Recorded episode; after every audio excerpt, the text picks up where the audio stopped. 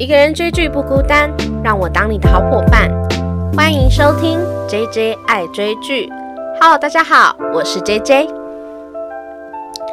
今天呢要聊的这部韩剧，真的可以说是我二零二零年最爱的韩剧《机智医生生活》。我相信如果有在二零二零年 follow 就是 Netflix 上的韩剧的人呢，应该都会对这部作品特别的有感觉。虽然二零二零年的韩剧呢非常的好看。举凡是《爱的迫降》啊，虽然是精神病，但没关系；或是我非常喜欢的《黑雅》，都是非常令人值得回味的好看的剧。但是只有《机智医生生活》，我真的是每周四它播完之后，我就是趁吃饭时间看一点看一点，然后撑到下周四再继续接下一集下去看，因为。你真的是，如果这么好看的剧，你不小心看完，你就会觉得很失落，又要等到下一周。所以只有这一部剧，我真的是满怀一个很珍惜的心态去看这一部剧。那这一部剧呢，是由这个韩国非常知名的《请回答》系列，就是《请回答一九九七》《一九九四》跟《一九八八》的这个导演申元浩跟里面的作家李幼丁一起合力。打造的这个机智医生生活，如果你看过《请回答》系列，也看过之前的这个机智牢房生活的话，你就会大概对这一个剧有一定的概念。就是它通常其实没有太主线的剧情，它通常是还原某一个时期的生活，就像《请回答一九九四》，就是还原一九九四那个年代，然后里面有一个家庭。然后这个家庭旁边呢，有非常多的亲朋好友，彼此之间的互动所交织而成的故事。那它通常呢，也不是说有什么好人坏人呐，它就是很平凡去还原那个生活，然后去引起观众的共鸣。那机智医生生活的好看呢，它除了有从小一起长大的这个朋友之间的这一层生活情感呢，它还加入了这个医疗元素。也就是转换成有一点职人剧的感觉，不知道大家喜不喜欢看医疗的职人剧？我自己是还不错。那我上一部看的就是《浪漫医生金师傅》。一般的医疗剧啊，通常都是可能一个医院里面，然后他把剧情的主轴都放在有点像单元剧的感觉，就是每一集可能有不同的病患，那病患之间的故事就是比较着重在。病患的治疗上面，但是机智医生生活特别的地方就在于，它其实是有点病重哪一个？嗯，它并没有特别着重在病患的医治上面，而是把病患的医治去融入这些主角群他们医生的这个日常当中。所以你在看这部剧的时候呢，其实我一直觉得很像在看一个十二集的医生 Vlog，就是非常的长版，然后。有笑有泪，然后但是又有非常感人的职业的成长历程这样子。那我来稍微的简介一下《机智医生生活》。其实《机智医生生活》的剧情真的呃很简单，就是 五个从学生时期就是很好的医学院的同学，然后在他们四十岁的时候一起来到这个绿地医院做服务。那期间呢，就以他们五人帮为核心，他们所接触到的，不管是同辈的医生，或是嗯长辈，他们各自的爸爸妈妈，还有他们的后辈实习医生之间，还有他们跟病患之间的各种以医院为核心所发展出来的生活日常，他们。五人帮呢会一起来到这个医院服务呢，主要是因为刘演熙所饰演的安正元呢，他是这个原先应该是这家医院的接班人，因为他爸爸是理事长，那他爸爸过世之后，本来应该由他来继承，但是他对于管理医院一点兴趣都没有。但是呢，这个医院里面呢有一个 VIP 服务的病房，安正远他本人呢是一个非常有爱心的人。他常常把自己的薪水啊都花在救助病人身上。那他想要借由这个 VIP 病房去用这笔资金，然后去救助更多的病人。那为了要营运这个 VIP 病房呢，就需要有各科室的这个医生一起来担任其中一个角色，所以他就找了他的好同学们，他们另外四个医生一起来进入这个 VIP 病房。那开始了他们在这个医院的日常生活。不过很有趣的就是这个剧呢，除了他们医生的日常非常感人之外呢。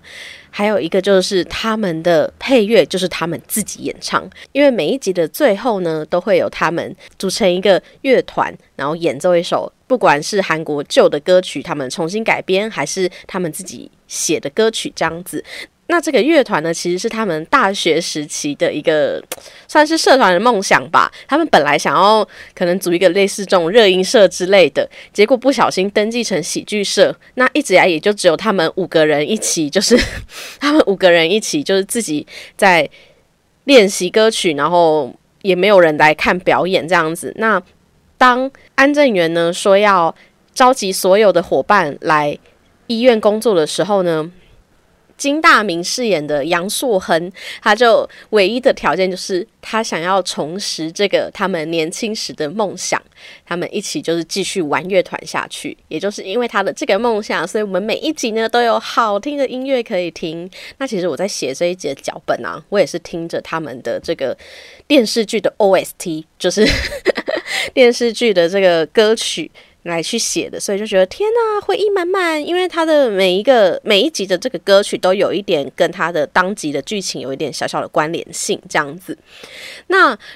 稍微的就是简介下去，其实剧情就是就是这么讲，就是五个医生以这个五个人为核心，然后所发展出来的这种医院生活。然后其实除了单纯的这个医疗职人剧呢。这一部戏啊，也有掺杂了，因为他们刚好都正值中年的这个年纪，所以在中年这个年纪，你在看待人生各种事物的态度上，会 跟一般年轻人会不太一样，所以你就可以从他们的待人处事去看看中年人是如何面对，不管是爱情啊、家庭，还有梦想，还有生活是如何去处置的。那如果要去定位他们五个人的个性呢，可以从其中一场戏，就是他们同辈的一个医生，跟围绕在他们身边的这些对他们非常好奇的实习医生们，去讲述他们大学时的这个角色经历。他就用“五无”，“无”是无聊的“无”，就是五个没有，来形容他们每一个人都缺乏一个东西。以这个田美都饰演的蔡颂和呢，她是这个五人帮里面唯一的女性，她几乎呢就可以说是他们的这个精神支柱。她的缺点呢就是没有缺点，其实有啦，因为她其实就是一个音痴，但这个是是一个很可爱的缺点。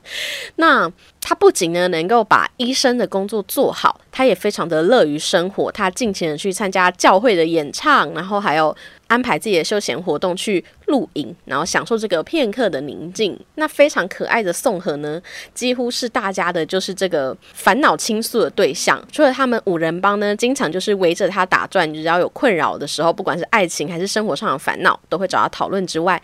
连他的后辈实习医生们都非常的敬佩他，除了工作上的专业，他对于待人接物也都非常的有自己的一套，就是一个很完美的高 EQ 女医生这样子。那这样子的他呢，其实也经历了这个中年时期啊，有可能会碰到的这个疾病，对，因为他长期以来。他是用生 燃烧生命去，其实你在看这出剧的时候，你就会觉得啊，天哪，医生真的是一个很辛苦的工作，就是随时都要 on call 之外呢，还必须就是工作时长也非常长，常常就是八个小时、十个小时、十二个小时的手术。那在手术的途中，病人是躺在那，但医生其实就是一直绷紧的神经，然后维持同一个姿势，等于像我们上班族，人家会说久坐，他们可能是久坐或久站，所以。蔡颂和呢，他一直都有这个颈椎上的毛病。那除此之外，其实，在有一集里面呢，他也有罹患了这个脑瘤。那当他就是非常害怕的时候，他就召集了这个五人帮。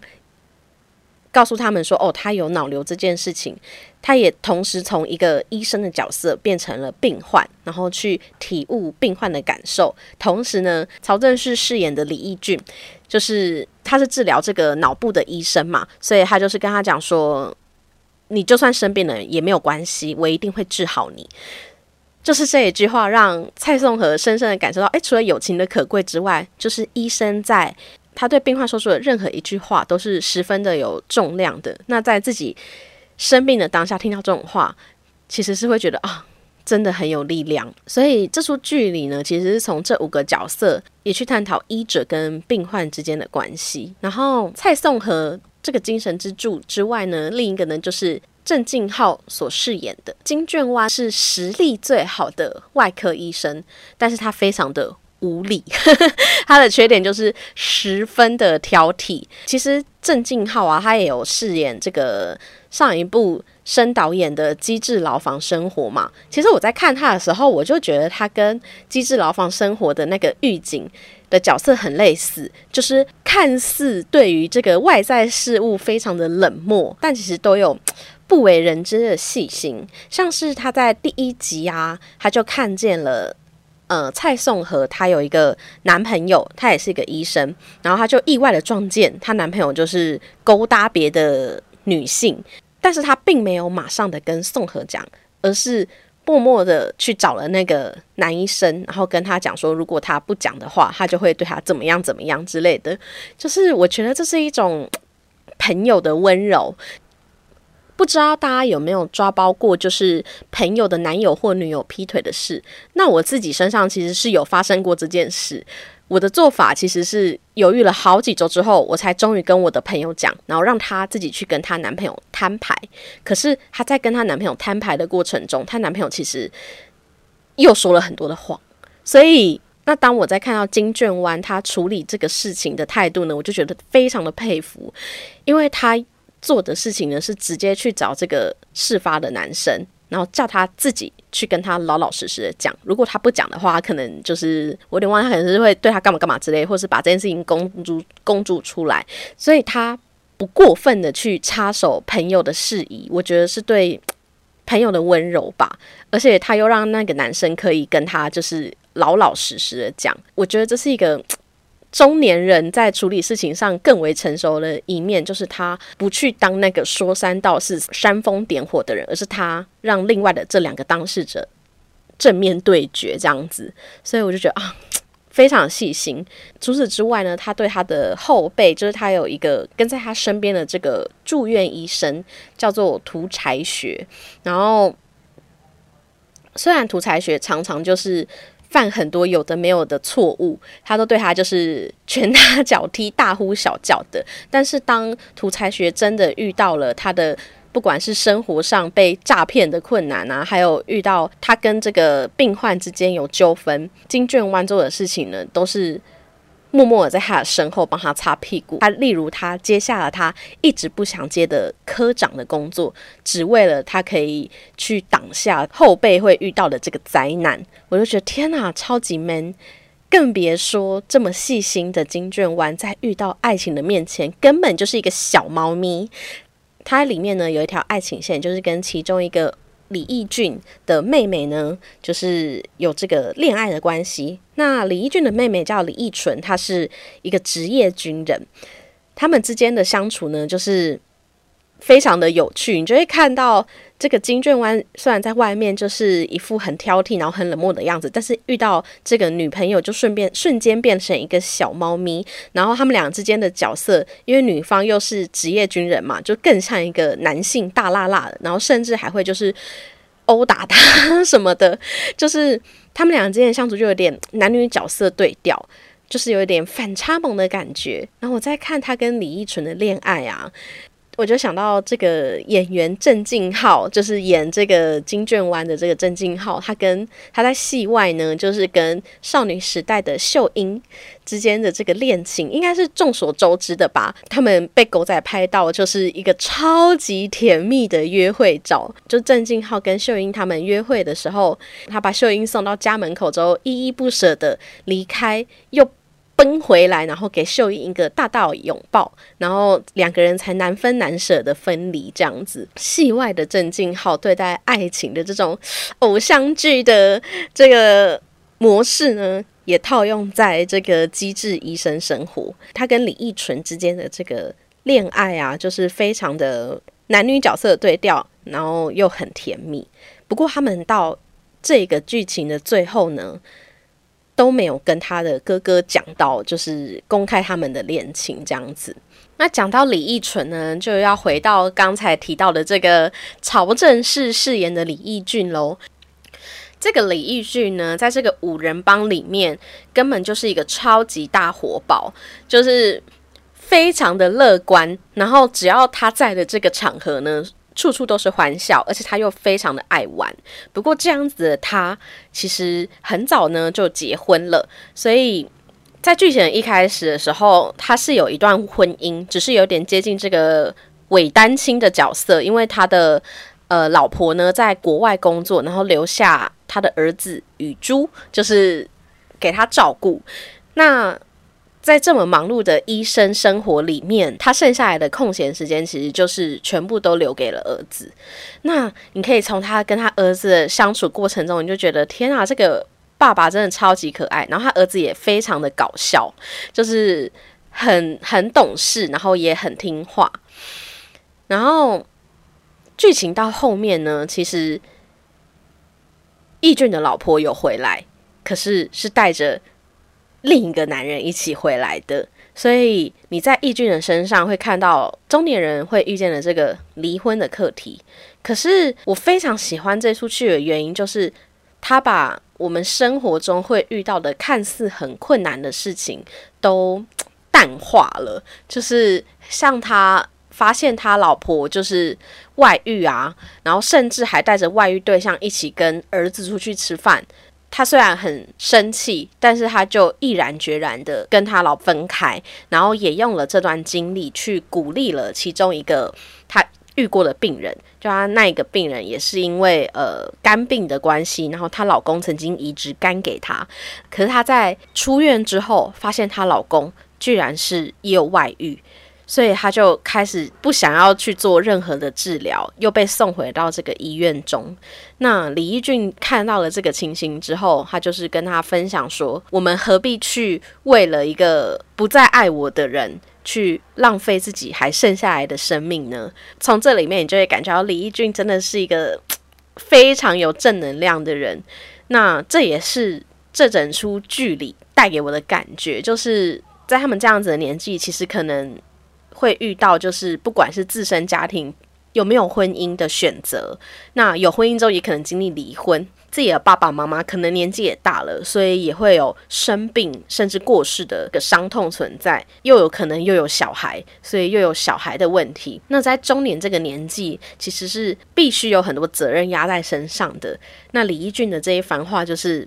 我觉得非常的正能量，而且也很代表这一整出剧所带给大家的感受，就是生活上有多少的困难，我们就是笑笑的走过去就好了。所以李义俊呢，他的缺点呢，刚才提到就是没有自卑感，所以听起来好像是很骄傲，但其实是非常的乐观。那第四个角色呢，就是杨硕恒。杨硕恒的缺点就是不善交际，而且也很不合群。其实杨硕恒他在一开始一直都是一个蛮内向的感觉，但是。你会看到这样子的他，他大家就会叫他笨熊这样子，这样子的笨熊呢，其实都有他细腻的地方。而且杨硕恒最大的特点呢，就是他是一个妈宝，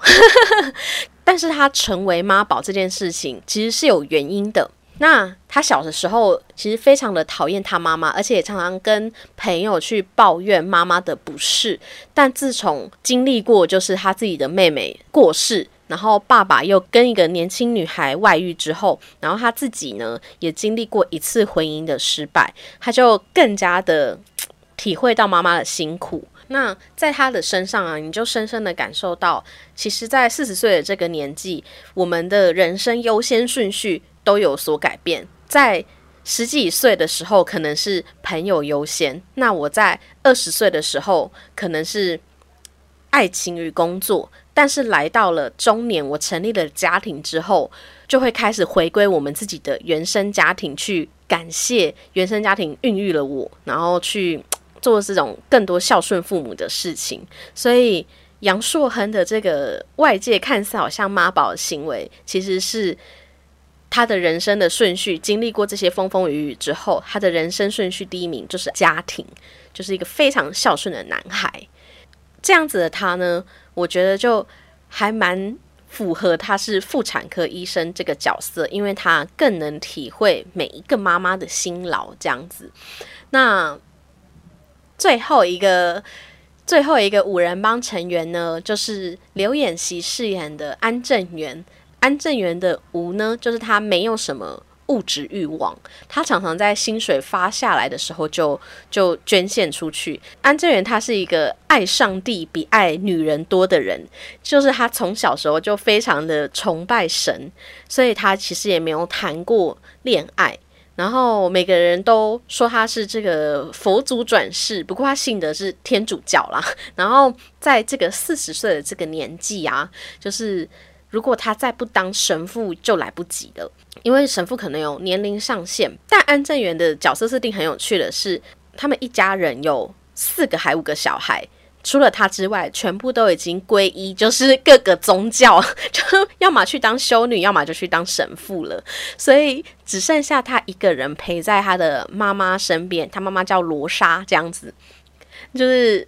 只剩下一个人陪在他妈妈身边。那在这个四十岁，他如果再不当神父就来不及的年纪，他就面临了，就是他是否应该要抛下妈妈去服务他最爱的上帝，还是呢要乖乖的，就是继续当这个小儿科医生？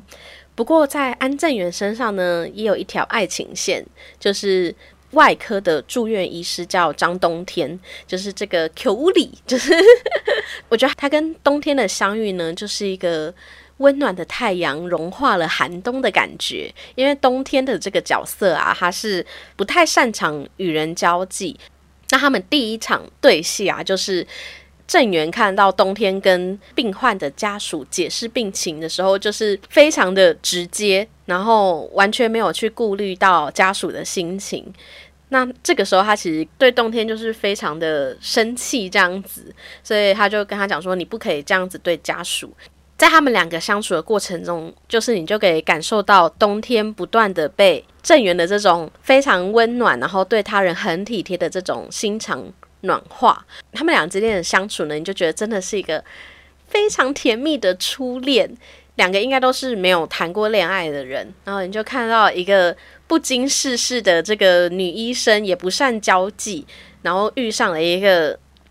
对他人特别的热心鸡婆的这个男医生，然后彼此就是被男方被女生的这个直率啊，然后女方又被男方的温暖，相互的交流，然后渐渐产生了爱意。而且我很喜欢这部剧呢，就是你会看到女方好像一直都很喜欢男生，可是男方好像都没有反应的样子，不知道到底他到底喜不喜欢他。可是这就很像初恋的感觉啊，就是你心里可能对这个人有好感，可是。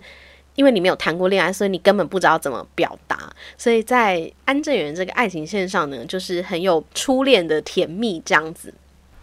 那在医疗处理这方面呢，当然也有非常多感人的剧情喽。那这五人帮刚才提到，他们都是负责不同科别的医生，所以在面对的病患方面呢，就会有非常多样的故事发生。那主场景当然都是在医院嘛。不过我觉得这出剧最厉害，就是他非常擅长去捕捉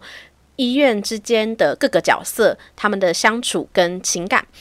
例如呢，医生跟护理师之间，我觉得护理师算是一个可以这么说嘛，就是最理解医生的旁观者。所以当病患对于医生的处置有疑问的时候呢，护理师都可以在旁边进行解释嘛。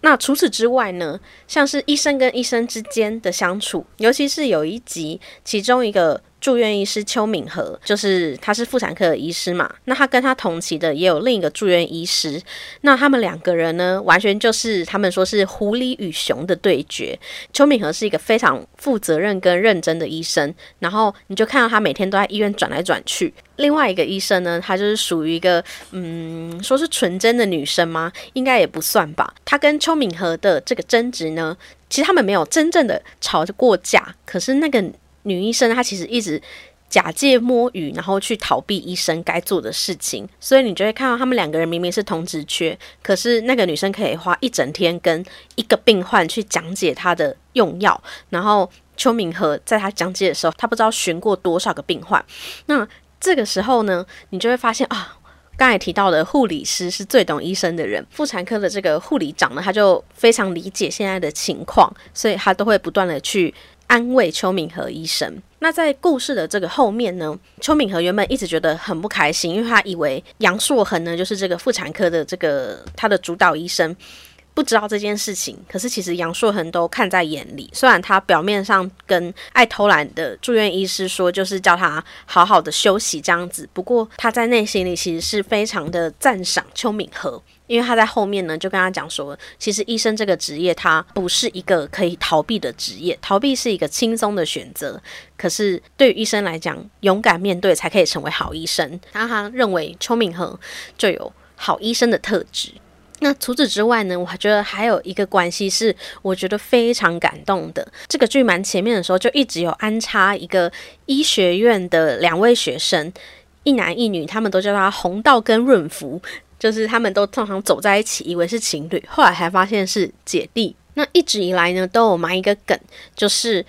他们曾经被问说为什么会想要当医师。然后他们就回答说，因为在很小的时候，他的妈妈就是因为生病送到医院之后就过世了。当时就有一位实习医师对他们非常的好，然后也一直没有放弃他妈妈。可是，在他妈妈离开的时候，那个医师哭着跟他们就是安慰这样子，所以他们就是为此。被那个实习医师的努力而感动，而决定之后要做医师这件事。一直以来，他们当时的年纪还很小，他们只记得那个医师是一个穿二十二号半鞋子的医生。那故事到后面就揭晓，其实那个医生就是蔡颂和，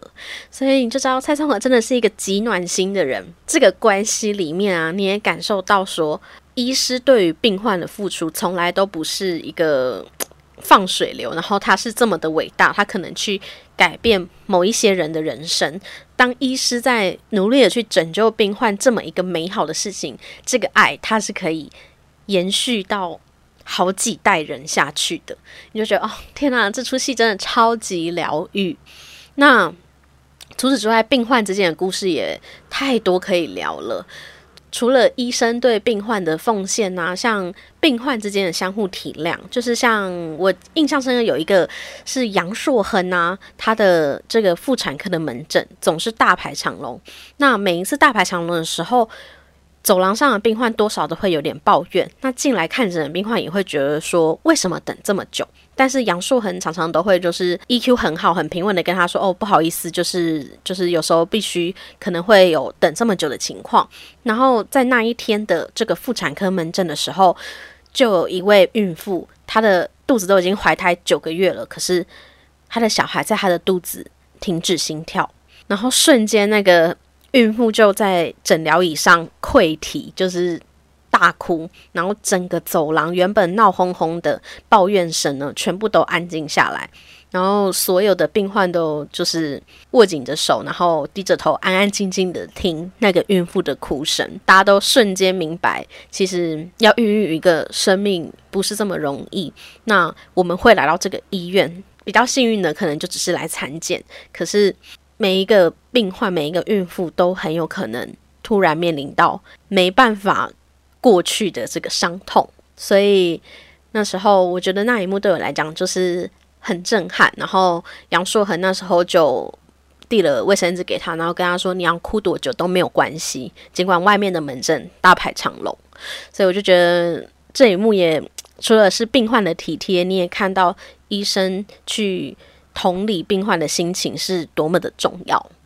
那。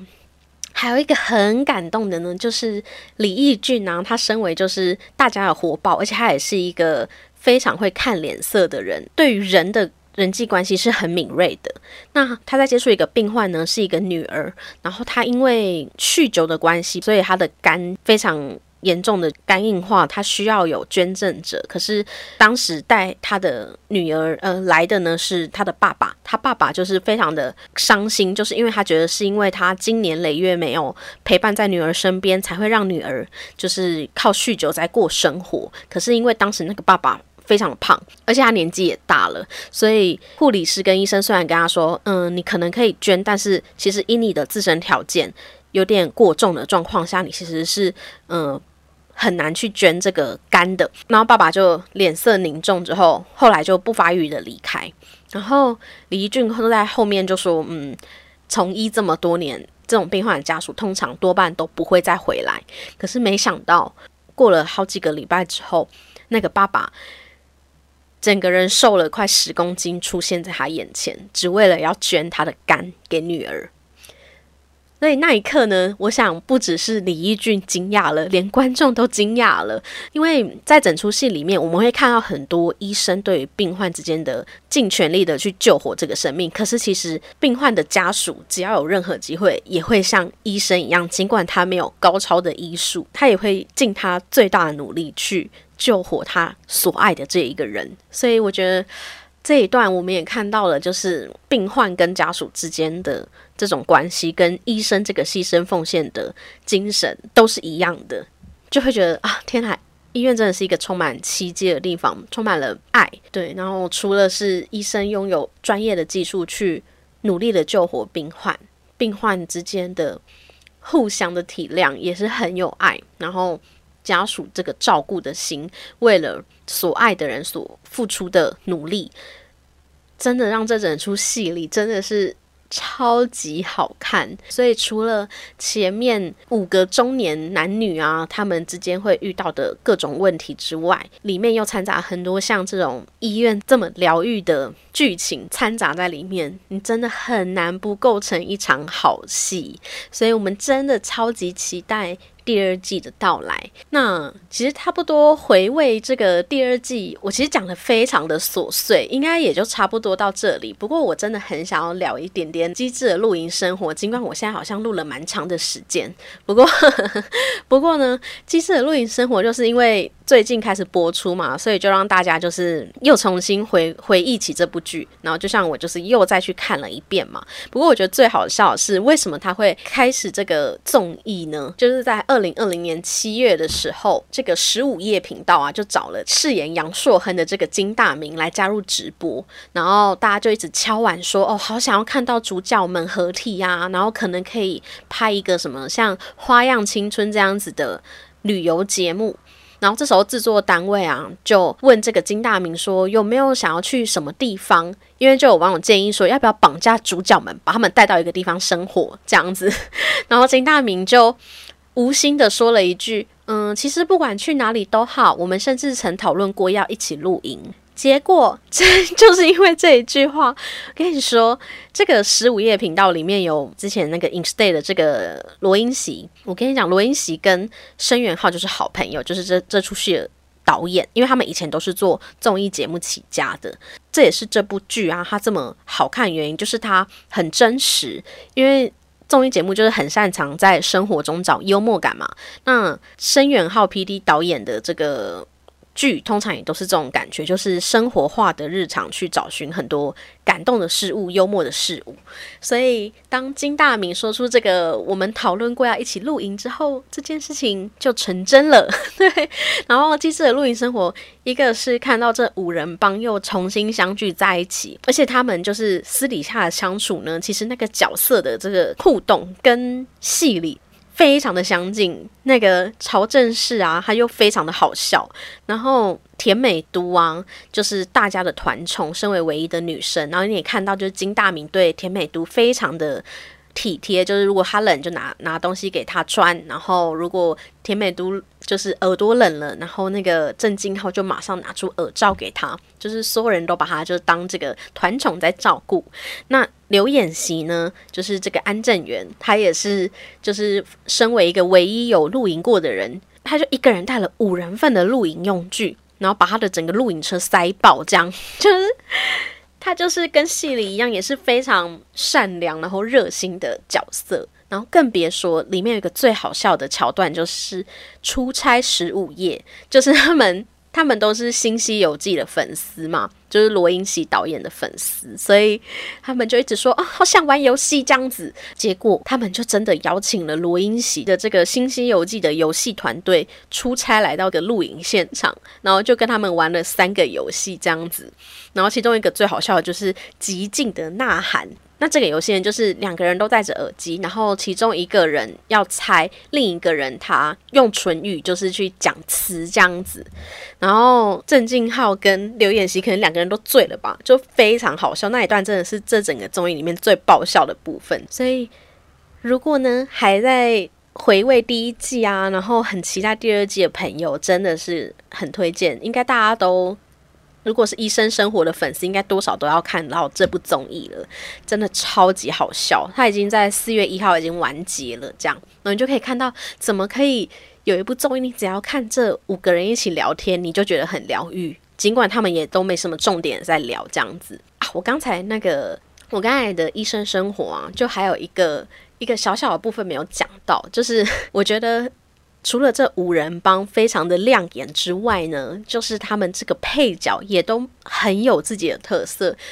这个配角呢，举凡就是刚才提过了很多住院医师啊，还有实习医师之外，还有各自的爸妈，尤其是。医院的理事长朱宗秀跟那个安正元的妈妈罗莎，他们两个人就是从小一起长大的青梅竹马，然后彼此的老公跟老婆都离世之后，他们就是等于有点像是，可能也没有在一起吧，可是就是非常的几乎常常形影不离这样子，然后彼此陪伴彼此生活。我觉得这个配角其中有一场戏非常经典，就是他们一起来到这个罗莎的家里。就是有理事长啊，还有院长，然后还有杨硕恒的妈妈跟安正元，他们一起玩了一场天黑请闭眼这一场戏，我真的是超爱耶！就是我就想说，怎么能够在剧本里面编出这一场戏，而且你也感觉到他们应该是本色演出，因为有很多的这个反应呢都很真实。就是老人家就不知道天黑请闭眼怎么玩嘛，他们就说。因为天黑请闭眼的游戏规则就是晚上我要闭上眼睛，然后就会开始指定谁是杀手啊什么的，然后说天亮了才可以张开嘛。他就说：“哈，这个游戏真的是年轻人玩的，居然要从天黑玩到天亮，就是很多这种老人家跟年轻人之间的这种很有代沟的这个梗，也非常的好笑。然后更别说。”他们真的就是后面，你知道这个游戏就是要彼此互相猜忌嘛，然后他们还真的动真感情，就说你怎么不相信我？然后那个罗莎还打那个钟秀，这样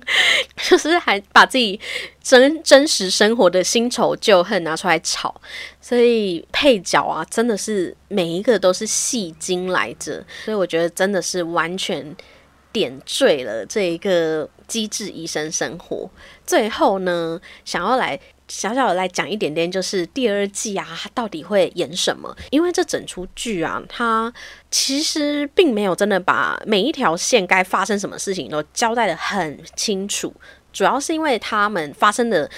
这种事情，通常都是。很接近我们日常的生活，所以我觉得它有一部分也是让观众有自己的想象空间。例如，我一直很想要知道郑敬浩的那个角色啊，他们一直说他在夏威夷发生了一件让他不想让大家知道的事情，然后到十二集的结尾都还没有提出来，这样子，我就好想知道夏威夷到底发生什么事。虽然我有。大概推敲一下，就是因为他跟易纯有讲嘛，就是他们两个人就是互相就是分享彼此的秘密的时候，他有讲这件事情。那易纯的下一个就是有点类似去分享说他上一段感情被劈腿这样。我想说应该也是他在夏威夷可能有过艳遇啊，或是发生什么很夸张的事这样子。除此之外呢，就是他在第十二集结尾的时候，其实留下了很多伏笔。一个呢，当然就是。蔡颂和他是否会接受李义俊？因为李义俊到后面呢，他就是重新的就重燃起，因为嗯，因为李义俊到后面啊，就重燃起他对于这个蔡颂和的爱恋。其实他跟蔡颂和在学生时期的时候就有过好感，只是因为他在告白前呢，就得知杨烁很喜欢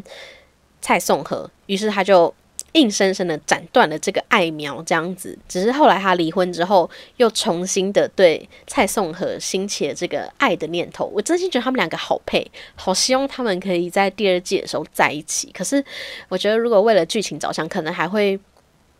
再拖延一下吧，可能蔡颂和还会再考虑一下。不过，我想应该第二季会看到一些他们放闪、有点小暧昧的画面出现。然后，另外呢，当然就是安正元最后跟这个 QO 里，就是他他亲了这个冬天嘛，那当然就第二季就很希望可以看到他们有更多就是第一次谈恋爱的两个人啊，会有很多很可爱的恋爱桥段出现。然后第三个呢，就是郑敬豪这个金卷弯呢，他跟李易纯啊后面就开始这个远距离恋爱，因为李易纯他要去国外念书，要念三年。易纯本来是有一点不婚主义者。他的不婚主义是到卷湾，他准备了一个戒指想要送他，他都不敢不敢送出这样子。不过在最后一集呢，李依纯就是有跟卷湾就是两个人谈开，然后他也愿意接受卷湾想要送他戒指这件事情。那很可惜的就是最后居然卷湾啊，他寄出去的这个戒指的包裹居然被退回来了，所以我们就会。很好奇，说到底是发生什么事情了呢？到底易纯在国外是发生什么事情？会不会两个人因为远距离的关系就结束了这段恋爱呢？甚至连哥哥李义俊都还不知道呢？这样子，